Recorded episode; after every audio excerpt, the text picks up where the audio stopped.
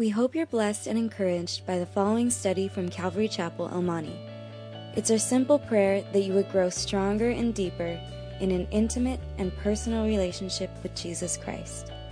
Should you have any questions, please feel free to contact us here at Calvary Chapel, El Monte. Also, I really, I don't know if you realize what we have in the lending library, but there are so many good resources there. Um, but what Henry was mentioning today, as far as the, the new Heroes of the Faith series, uh, you know, Jim Elliot, uh, last night, uh, my family and I, we also saw, um, what's the brother that was uh, in Chariots of Fire? Eric, Eric Liddell. Um, I, every single one of these videos that I've seen, I've, I've just cried. I mean, they are just so powerful. And, you know, I've been encouraging you guys, we've been talking about fasting uh, throughout the month of January, and it's been a, blessing. I, I've talked to some of you, and you guys are joining us in that one, one meal a day as the Lord leads you. And I could just really, I could just sense the Holy Spirit just doing such a mighty work. Um, and one of the things that we've also added to that at our house, anyways, is we're not watching anything on television unless it's edifying. Uh, so we're, we're watching a little bit of the news because we like to watch the news. Um, but other than that, nothing. Not even I Love Lucy. You know, not even Leave It to Beaver.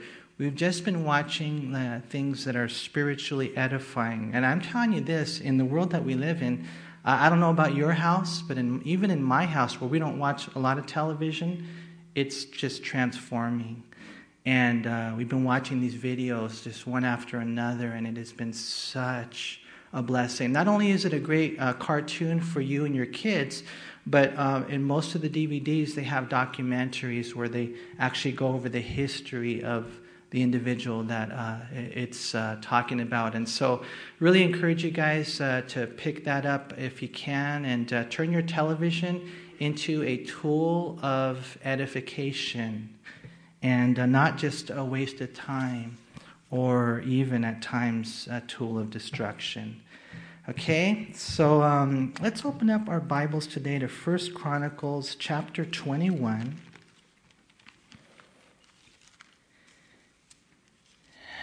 And I wanted to go through a couple of chapters because I really want to work my way through the Bible with you. But uh, this is such an important chapter that I really believe God wanted me to slow down and just go over this with you guys uh, today. Um, there's a lot of lessons here, and uh, you're going to see as you go through. I believe the Holy Spirit will emphasize certain things that He really wants you to hold on to. But um, there's a big lesson uh, that we'll see, and I'll, I'll mention that to you. And then I think by the end of the evening, uh, God will just really solidify this chapter in our heart.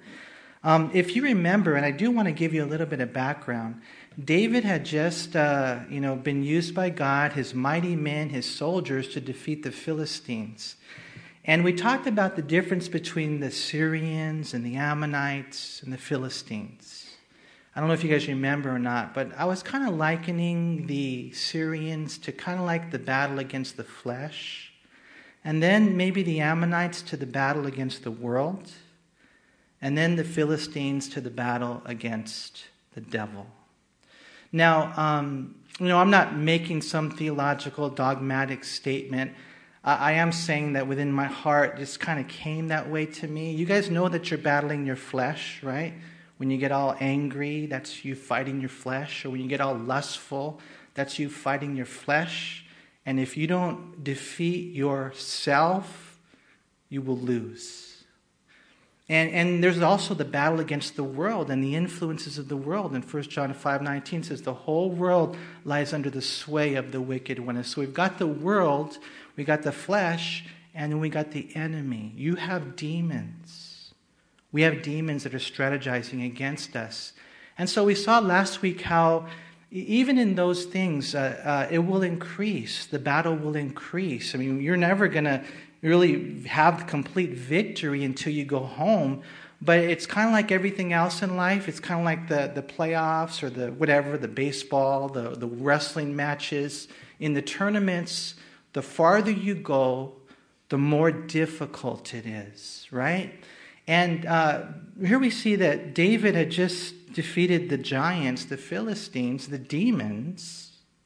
But guess who he's going to come up against now? The devil. The devil. Now, if the devil came against you, how would you do? What we're going to see today is Satan stood up against David, and David fell down before Satan. And there's a lesson here. There's a lesson here. Look what we read in, in verse 1. Now Satan stood up against Israel and moved David to number Israel. And so David said to Joab and to the leaders of the people, Go number Israel from Beersheba to Dan, and bring the number of them to me that I may know it. And Joab answered, May the Lord make his people a hundred times more than they are. But my Lord the king, are they not all my Lord's servants? Why then does my Lord require this thing? Why should he be a cause of guilt in Israel? Nevertheless, the king's word prevailed against Joab. Therefore, Joab departed and went throughout all Israel and came to Judah, Jerusalem. And then Joab gave the sum of the number of the people to David. All Israel had one million one hundred thousand men who drew the sword, and, and Judah had four hundred and seventy thousand men who drew the sword. But he, he didn't count Levi and Benjamin among them, for the king's word was abominable to Joab. And God was displeased with this thing. Therefore, he struck Israel. Now, if you're studying this, the parallel passage is in uh, 2 Samuel chapter 24. And you could read the whole chapter, and it, it kind of goes in conjunction with this chapter. Now, the interesting thing is in 2 Samuel 24, it says this Again, the anger of the Lord was aroused against Israel, and he moved David against them to say, Go number Israel and Judah. So 2 Samuel says it was the anger of the Lord that was aroused against the country. But here we read in verse 1 that Satan stood up against Israel and moved David to number Israel.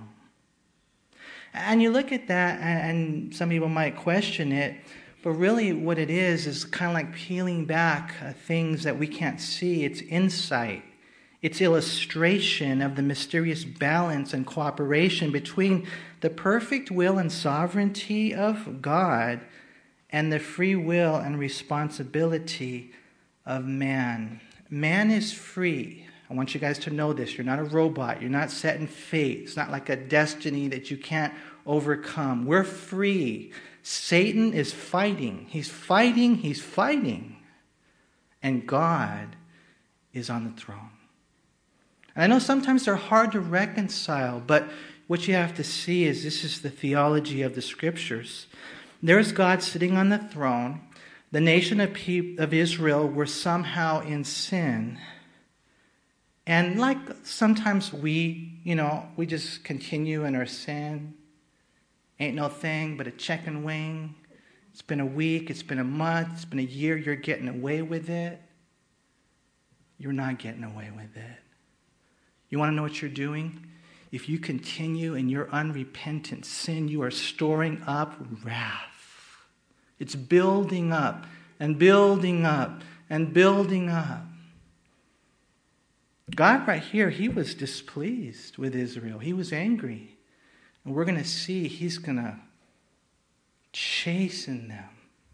And part of what it should do in us, it should strike a, a holy fear in us, a fear of God, and, and maybe even to a certain extent a fear of Satan, you know? I mean, in a, in a, in a, in a godly way.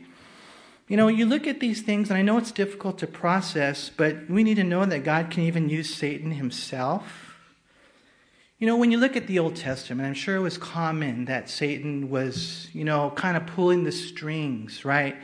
Um, but it's interesting when you read the Old Testament, Satan is really only explicitly mentioned four times. Uh, if you read the story of uh, the, you know, the fall of man, uh, Satan is specifically mentioned. If you read Uh, the story of Job, Satan is specifically mentioned. And then another time in Zechariah chapter 3, and then here. And, and so, in one sense, you know, I don't know how it works. Uh, uh, more than likely, Satan was sitting on his throne. But every once in a while, he stood up. Like right here, he stood up. And, and when he stood up, David fell down. We have to be ready for this. Henry gave a, a really cool study on Sunday about wearing your spiritual armor, about knowing the fact that we wrestle not against flesh and blood, but against principalities and powers. And if Satan can't crush you as a, as a roaring lion, he'll come at you as a seductive snake. We have to be ready. We have to put on the helmet of salvation and, you know, that assurance of salvation. And we have to put on this breastplate of righteousness imputed to us through Christ and imparted to us through Christ. And we have to gird our waist with truth and we have to put on those shoes of the preparation of the gospel of peace. We have to take up this sword of the Spirit and the shield of faith with which we quench all the fiery darts of the wicked one. You need to put on your armor. And I, and I like what Warren Wiersbe said you put it on through prayer. I mean, before you go out into the day, before you face the devil who will defeat you every time or any of his demons, you got to pray that armor on. And you got to put those things into practice. Otherwise, uh, you don't know what you're doing. You don't know what you're doing to yourself. And you don't know what you're doing to the people around you. David here would, would sin and yes, God was angry with Israel, but there's no doubt about it that when you read the scripture, that David's sin did this to all these people. You know, if it was just me, that's not a big deal. I mean, as much. I mean, you know, uh, but if it's going to hurt my wife and it's going to hurt my kids, it's going to hurt my family, if it's going to hurt this flock, that should move us. That should motivate us to walk in holiness, to be, to be seeking the Lord with all our heart and soul and mind and strength, to be fasting, to really be able to say with an honest heart, I am, I'm, I'm trying my best to walk in close fellowship with Jesus Christ.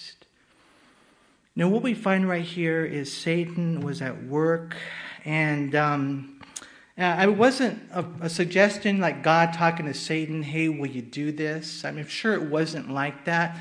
I'm sure it was the other way around. I'm sure it was Satan talking to God, like we read in the book of Job. Remember? Uh, Satan went to God and he said, Hey, this guy Job, he's right on. And the only reason he stirs you is because, man, you made everything hunky dory for him. Let me, you know, get to his family. Let me get to his finances. Let me get to him physically. And watch, he'll curse you to your face. Satan had to ask God. You know, Satan had to ask Jesus. Jesus said, um, Peter, Satan has asked for you that he might sift you as wheat. And so, more than likely, Satan was, you know, saying, Hey, can I, can I get this guy? Can I tempt him in this area? And what ends up happening is because of the fact that Israel was in sin, God said yes. And so while all this is happening, there's David, and, and Satan is allowed to tempt him. And it just so happens this particular temptation finds a place in David's heart, it, it takes root. And remember, it was right after victory. Sometimes, right after victory is when we're most susceptible, right? I mean, uh, something happened to David, and he's moved to do something that should never be done by the king of Israel, and that is to number the nation. He wanted to know how many, how many men do I have in my army? You know, how, how many men, how, how strong are, are, are we or am I? I mean, this is such a bad thing that even Joab fights it. You know, and Joab, you know, that guy wasn't Mr. Spiritual or anything. But even Joab said, no, you know, let it be a hundred times more. You know, but, you know, David's word prevailed. David commands Joab to number the army from the north all the way to the south. You know, Joab says, Don't do it, David. You'll bring guilt in Israel. It was a clear warning, but, you know, we know David's kingship was higher than Joab, and he went out and numbered all the men of Israel, 20 years and above, maybe about to the age of 50, that were good to be part of the army, to swing that sword. And, and here's the thing, you guys. In, in one sense, it wasn't illegal uh, to take a census, but it had to be done according to the law laid down in the book of Exodus 30, 11 through 16. Um, it had to be something where they would send out the people, number them in order to collect the annual temple tax. But here, uh, David's command wasn't to collect the annual temple tax, it was a military census to see how big his army was. And I will say this at the same time, you know, there, there had been other military censuses in Israel, um, and the Lord hadn't judged the nation, if you read Numbers 1 and then again in Numbers 26. But here's the difference uh, the, those censuses were led by the Lord. And you want to know what we have right here? We have a combination of David with the devil. And that's not, that's not a good thing, right? apparently David fell prey. Um, why would he number the people? Like, for example, you know, a lot of times people ask me, hey, Manny, how many people, and they'll say, you know, dumb things. They'll say dumb things. Sorry, I hope you never said this to me, but they'll say, how many people go to your church? And you hear it in pastors' conferences, and it almost makes you want to vomit. Number one, it's not my church. This is not my church. This is Jesus' church right? So don't tell people how many people go to Greg Laurie's church or Raul Ries's church. They would not want that. This is Jesus' church, number one. But number two, why are you asking? You know, why do you want to know how many people, you know, come to the church? You know, 400, 500, it depends. If you're talking about Easter, you know, hey, I'll give you that figure. I kind of like that figure.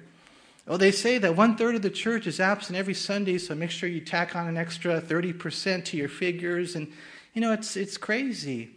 You know, and, you know, they'll send advertising, oh, 10,000, we have a church of 10,000 and 8,000. And only the Lord knows the motives. But why is that so important? It shouldn't be important.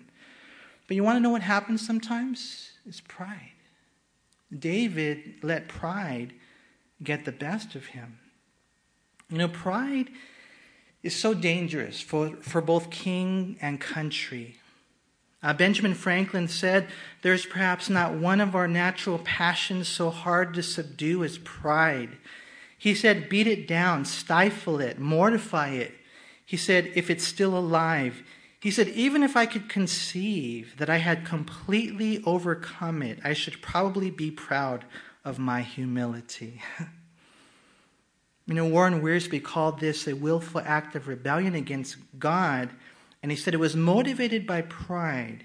And pride is number one on the list of sins that God hates, according to Proverbs 6 16 through 19.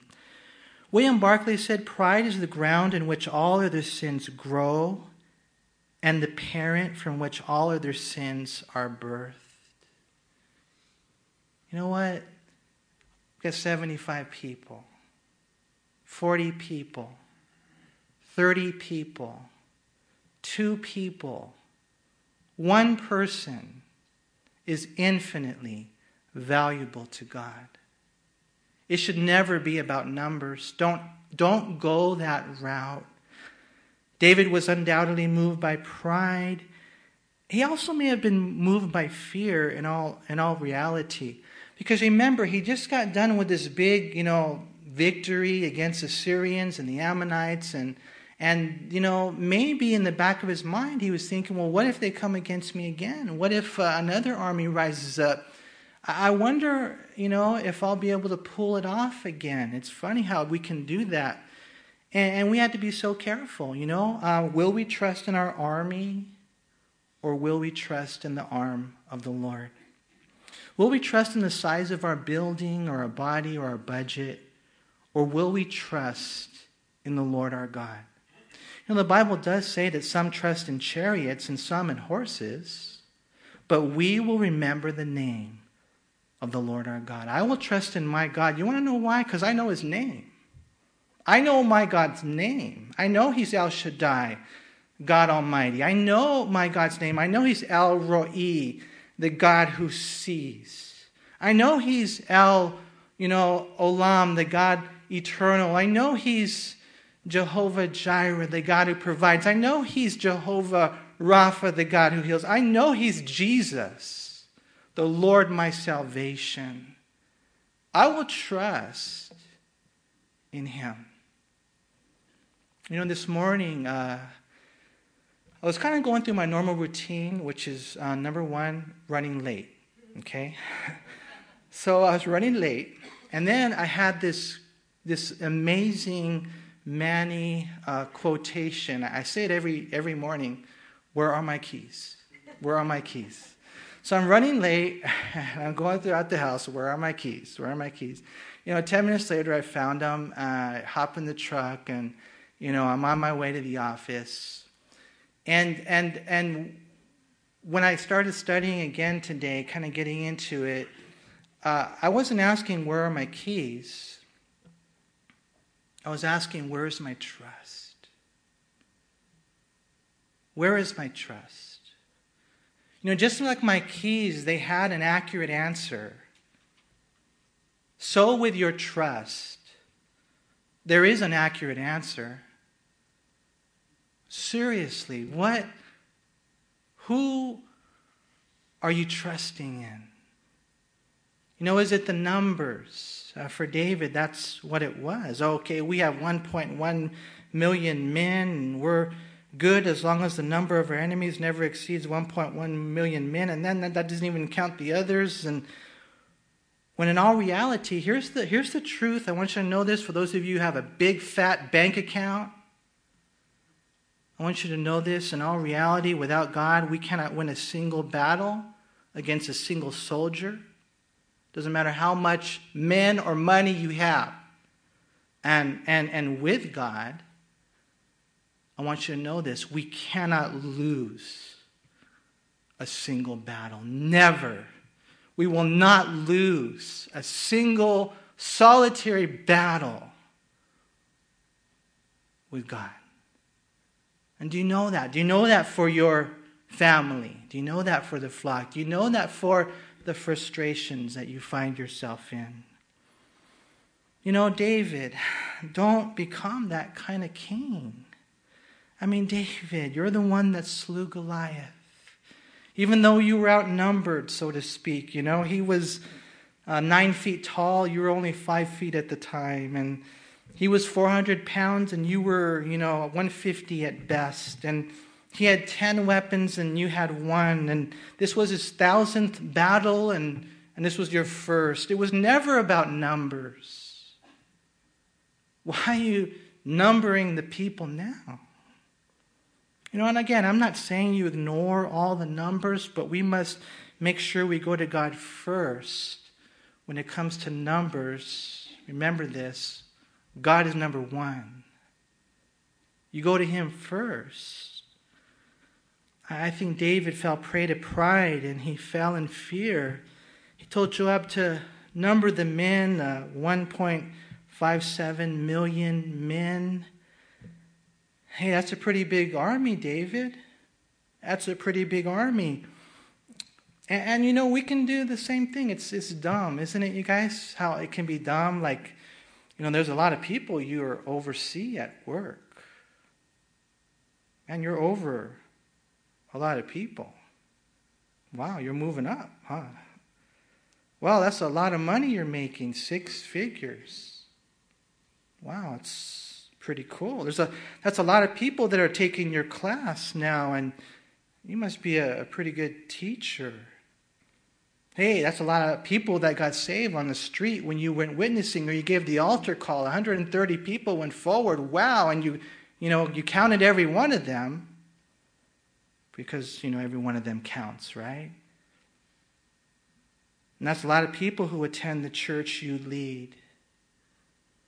And, and in all reality, you don't even need God. Well, you do, kind of like in the theological sense, but practically, you know, that pastor or that king might never spend another night in the right fight on their knees, thanking God for what he's doing or asking God to keep doing what he's doing because he has so many people now, and even more to keep him in that love hate location of healthy desperation. You know, there's something about living paycheck to paycheck that keeps you on your knees. Now, I'm not telling you guys not to be good stewards, but I'm just saying there's a, there's a good, healthy desperation that we need every once in a while. Just make sure your numbers don't make you numb uh, to the leading of the Lord Jesus Christ. You know, and what ends up happening is, is you do the math, because it's all about numbers, right? I mean, I wasn't good at math, but, you know, I think I, a lot of times I can fall prey to this. Lord, I'm just to let you know, Lord, I am now 20 years old and I'm not married. I'm doing the numbers, Lord. And I want you to know, Lord, the clock is ticking. Be careful. Be careful of man's math. Don't misunderstand me. Administrators are necessary, mathematicians are good. But remember, they're not the final authority. Um, you know, Jesus is. I think Andrew was an administrator. And when you study the, the ministry of Jesus Christ in John chapter 6, they had been doing the teaching, and there was, uh, I think, 5,000 men. They didn't have anywhere to go. Everybody was going to be hungry. Jesus couldn't let them go because they might faint on the way to McDonald's, right? And so what ends up happening is uh, Lord says, okay, well, we'll take care of this. We'll feed them.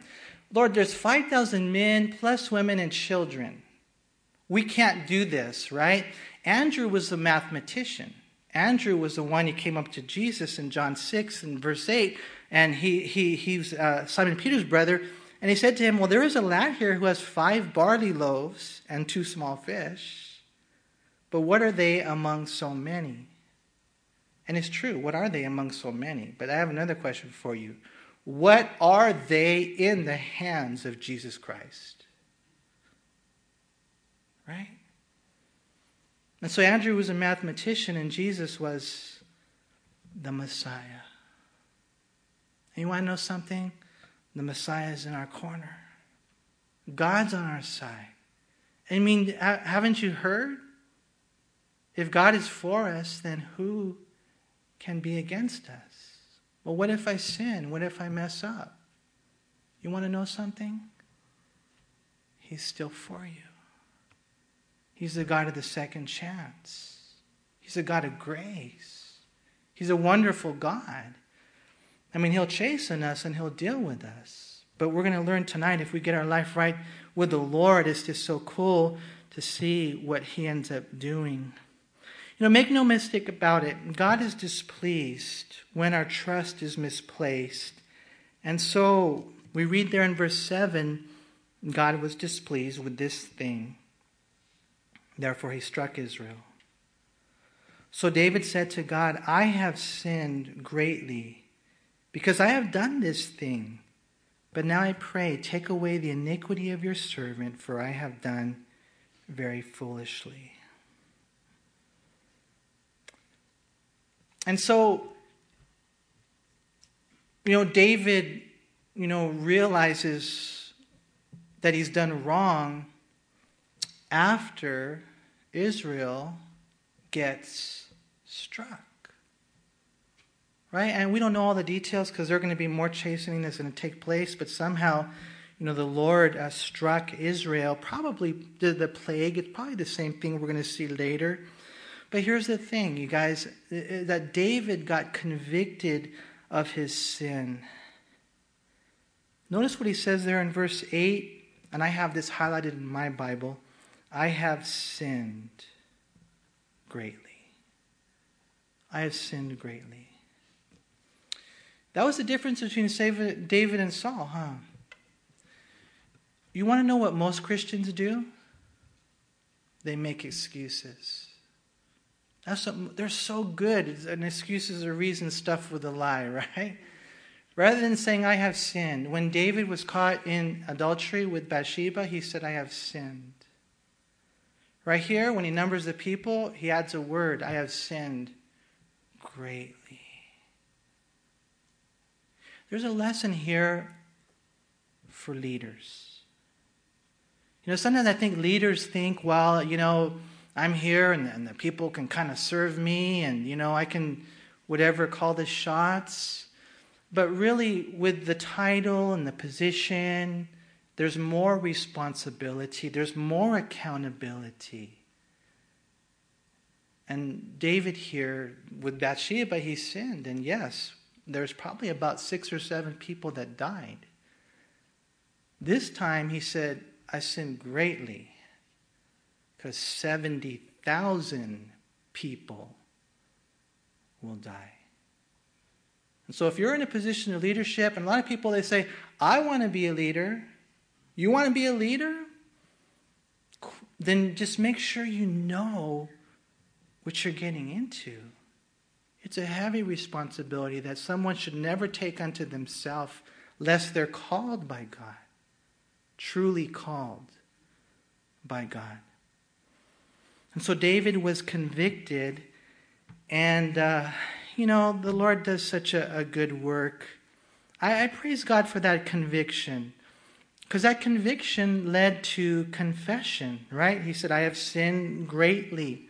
And that's what it's supposed to do in our life. A conviction should lead to confession. Uh, 1 John 1 9, if we confess our sins, he is faithful and just to forgive us and to cleanse us from all unrighteousness. When was the last time you confessed your sins? You know, sometimes uh, people often ask us if they still need to go to confession. And my answer is well, you don't need to go to the man, you don't need to go to a priest, but you still need to go to confession.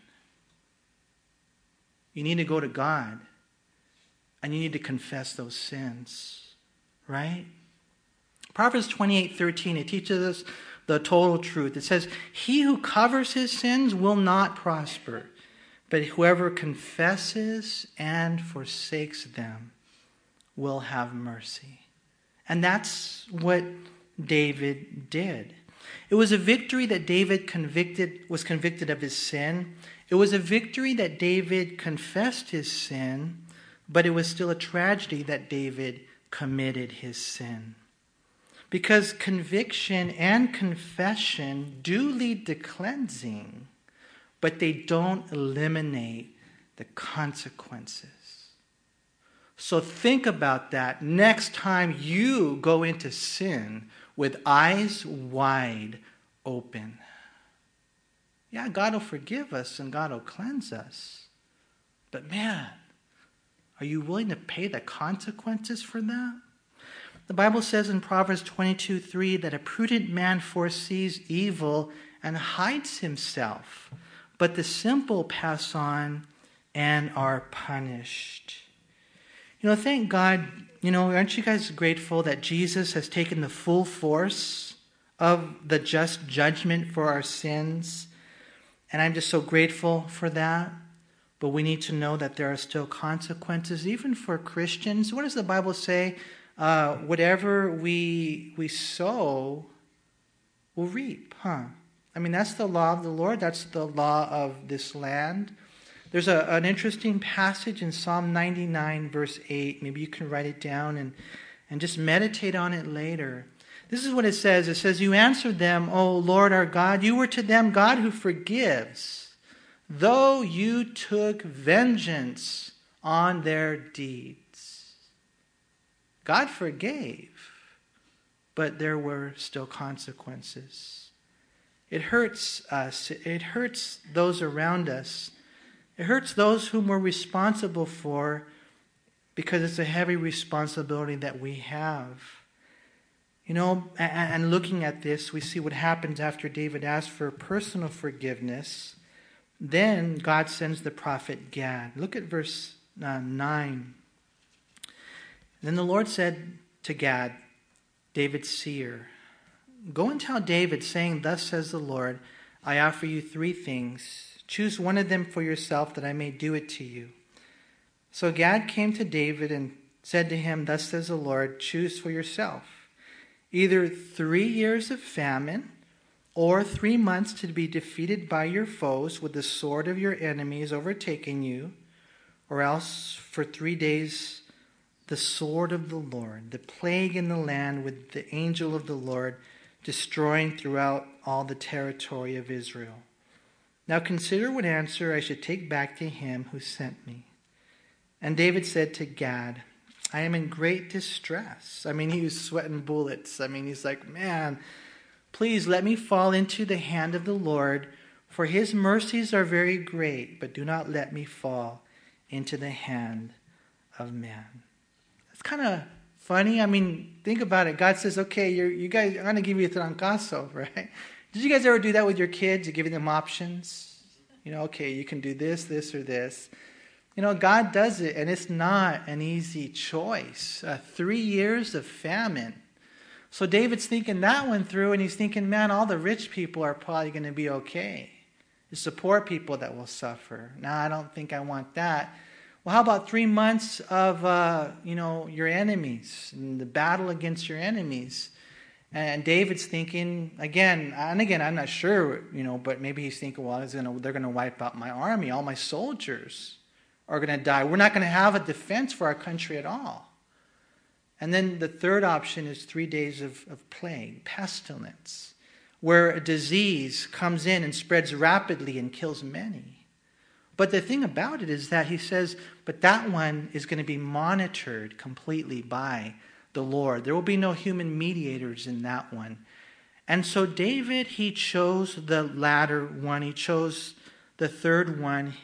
You know, in, in kind of like an ironic way, God says, You choose how you're going to lose. And David says, Okay, I choose the plague in God's providence because he didn't want in any way to fall into the hands of fallen men. And so uh, we read in verse 14 the Lord sent a plague upon Israel, and 70,000 men of Israel fell. And God sent an angel to Jerusalem to destroy it. And as he was destroying, the Lord looked and relented of the disaster and said to the angel who was destroying, It is enough. Now restrain your hand. And the angel of the Lord stood by the threshing floor of Ornan the Jebusite. Then David lifted his eyes and saw the angel of the Lord standing between earth and heaven, having in his hand a drawn sword stretched out over Jerusalem. So David and the elders, clothed in sackcloth, fell on their faces. And David said to God, Was it not I who commanded the people to be numbered?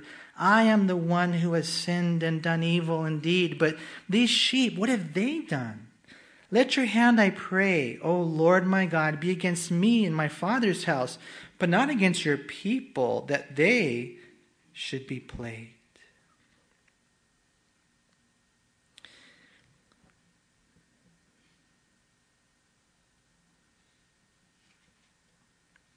Remember we read back in 2 Samuel 24, in verse 1, that the anger of the Lord was aroused against Israel. Right? And so God grants Satan his request. He moves David to number the people. That brings the chastening of the Lord upon the country, and 70,000 men uh, die. You know, God needed to discipline his people, he needed to awaken his people, he needed to shake things up you know, in order to bring them back to Himself.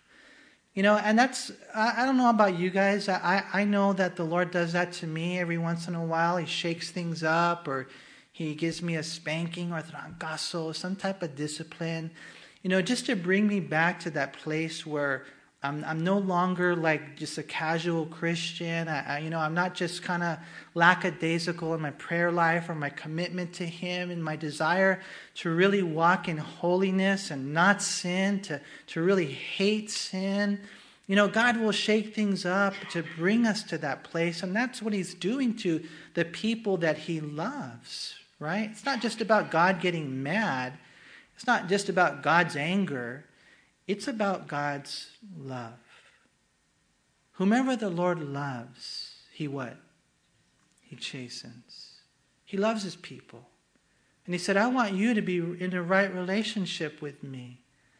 And so it's just amazing when you see all these different things working simultaneously. God needed to discipline his people, 70,000 men died. The Lord sent a plague, an infectious disease that spreads rapidly and kills many people. I was looking up online on some of the different plagues throughout history. I'm sure you guys have seen something like the bubonic plague and the Black Death, and it's just crazy some of the things that can happen. And while that's happening, however, it's like, you know, there's an opening in the heavens and we get a glimpse into the angelic realm. And while all these things are happening, it's crazy, man. There's this angel of the Lord, none other than Jesus Christ himself, right? And he's got this sword and, and he's just got it drawn over Jerusalem, right? And we get a glimpse into that, right? The power of God, the plague of God, the hand of God, even the holiness of God. And, and you, you know, you got to be able to see those things that we didn't wrestle not against flesh and blood. You know, this uh, things going on with Islam, you know, this is a spiritual battle. How are you fighting? Are you fighting? You know, it's not just in France. I mean, it's here in Monte. David was telling me about his nephew who has a homework assignment, and the teacher's telling him that, you know, Allah's God and Muhammad's his prophet. I'm like, what's this, you know, seventh grader studying Islam for? You want to know why? Because the enemy is using all of these things in this spiritual battle that we're in. I mean, and so it's, it's, I think God is just saying, okay, well, you know, I don't know if you care, but people are dying. And, and the enemy's trying to sweep your country away. And while these fundamental Muslims, they're not radical Muslims, they're fundamental Muslims. They just take the Quran literally, like we take our Bible literally. As they're there doing their thing, what is, what is our country doing? Because they have no spiritual perception whatsoever. They're blind as bats. They're dead in their sins. What are they doing? They're taking these opportunities to say, oh, you know, Islam is a friendly religion. Come on, don't overreact. As a matter of fact, let's put it into our curriculum. It's a spiritual battle. This is exactly what we see happening. The enemy here is, is, you know, we have to be able to see, we have to get a glimpse of what's really going on. Now, for us, we might not see an angel, but I'll see the Prince of Persia. And I'll see the, the, the demons that we're fighting.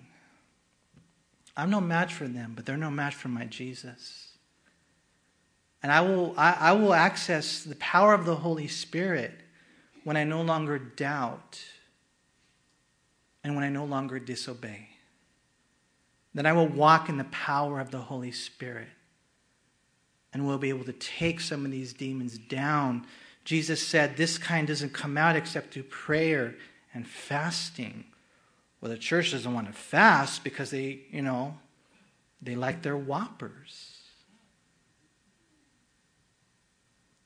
And God is just calling us to that place.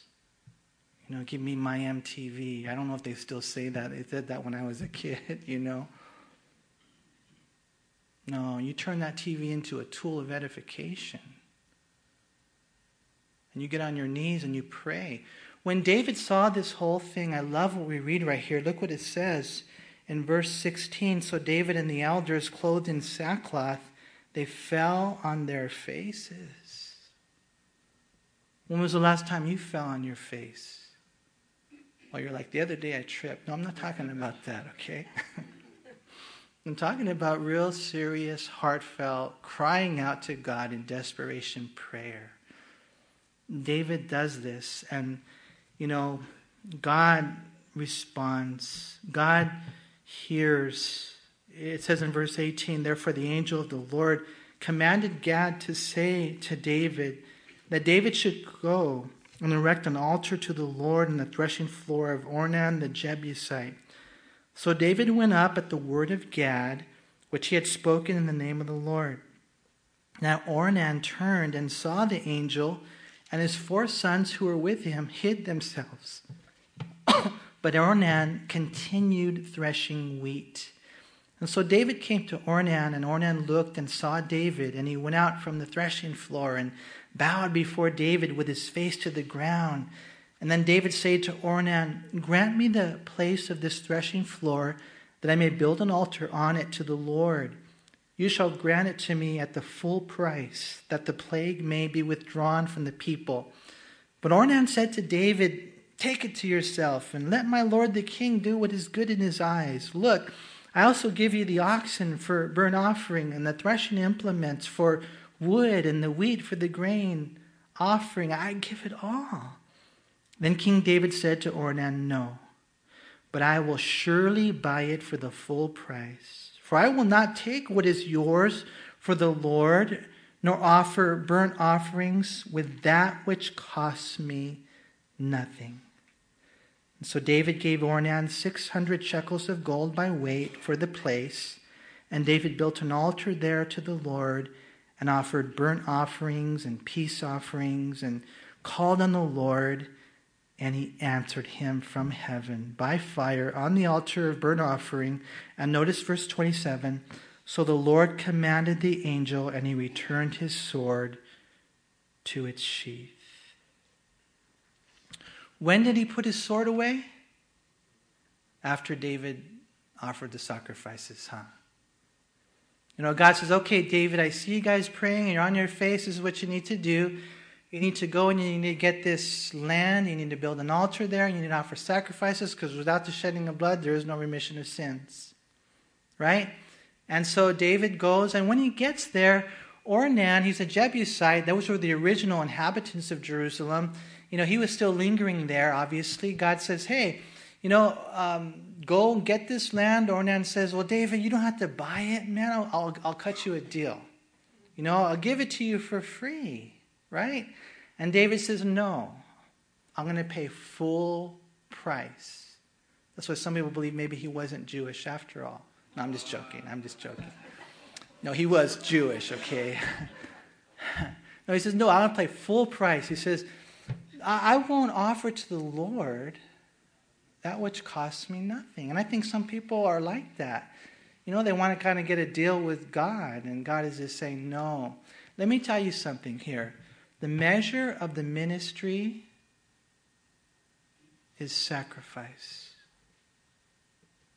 Some people believe the measure of the ministry is how big is your building, how big is your body, and how big is your budget. Not in God's eyes. The measure of the ministry is sacrifice. Remember that. And remember this ministry that costs nothing accomplishes nothing. And that's a principle of the scripture. And you know, some people they don't want to make the sacrifice, and they'll all show up if it's convenient. If I'm feeling hundred percent and like everything's you know a great day, and and yet you're scheduled to serve that day.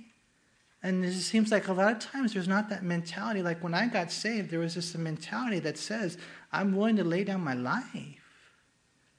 David here, obviously, ultimately is a picture of Jesus, right? And Jesus died for us. And it's interesting when you look at this whole thing, it was in the same vicinity. And what ends up happening is look what it says in verse 28. At that time, when David saw that the Lord had answered him on the threshing floor of Ornan the Jebusite, he sacrificed there. In other words, he kept sacrificing there. He's like, hey, this is good. The Lord, you know, came down and I saw him put the sword away. I like this place, you know? And so he kept sacrificing there. For the tabernacle of the Lord and the altar of the burnt offering which Moses had made in the wilderness were at that time at the high places in Gibeon.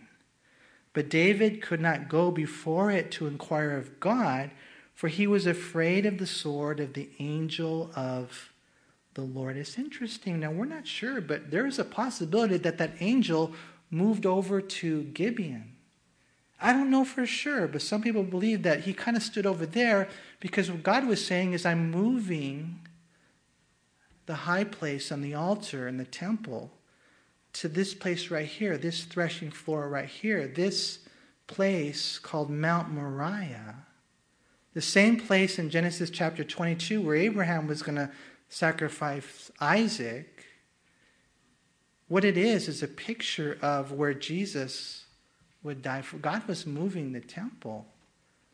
God had just worked out, to me, this is amazing, all the details to get them the place where they would bring him so much glory. And I don't know about you, but if you don't see that as a story of grace, then you don't see. You know what's interesting? And I shared this with you guys before, but it always fascinates me. It, God took David's two greatest sins and he turned them into, in one sense, greatest, David's greatest accomplishment. In that when David fell with Bathsheba, you know, that was a crazy sin. But a result of them coming together eventually was Solomon, right? And, and here we have David numbering the people. That was a greater sin in one sense. And a result of that was the property that would be purchased in order that they might build the temple. God was able to take his two greatest sins and actually, in his amazing grace, bring glory to himself. I want to encourage you. I, I, pray we would have a healthy fear of God. Because, man, he will chasten.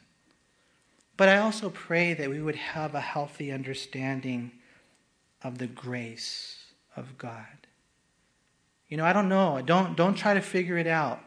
Don't try to say, okay, well, he's going to do this and that. Don't. Just seek the Lord. And you watch what he can do, even through knuckleheads like us. Let me leave you with just a few things. Number one, Satan stood up and David fell down, right? Because he wasn't wearing the armor. But what happened next was David looked up, confessed his sins with that conviction in his heart. David looked up, and grace came down. Why? Because we serve a God that, that chastens. And so you got to know that. We also serve a God who forgives. Amen? And we serve a God who somehow, some way, is able to make all things, all things, work together for good to those who love God and are on the call according to his purpose. And so let's let's worship him. Lord, we we just are so amazed that you are such an awesome God. You can give us, Lord, that grace.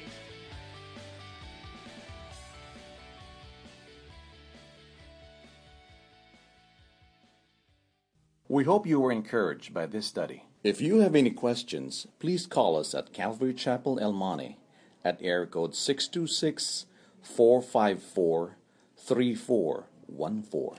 Remember that Jesus loves you.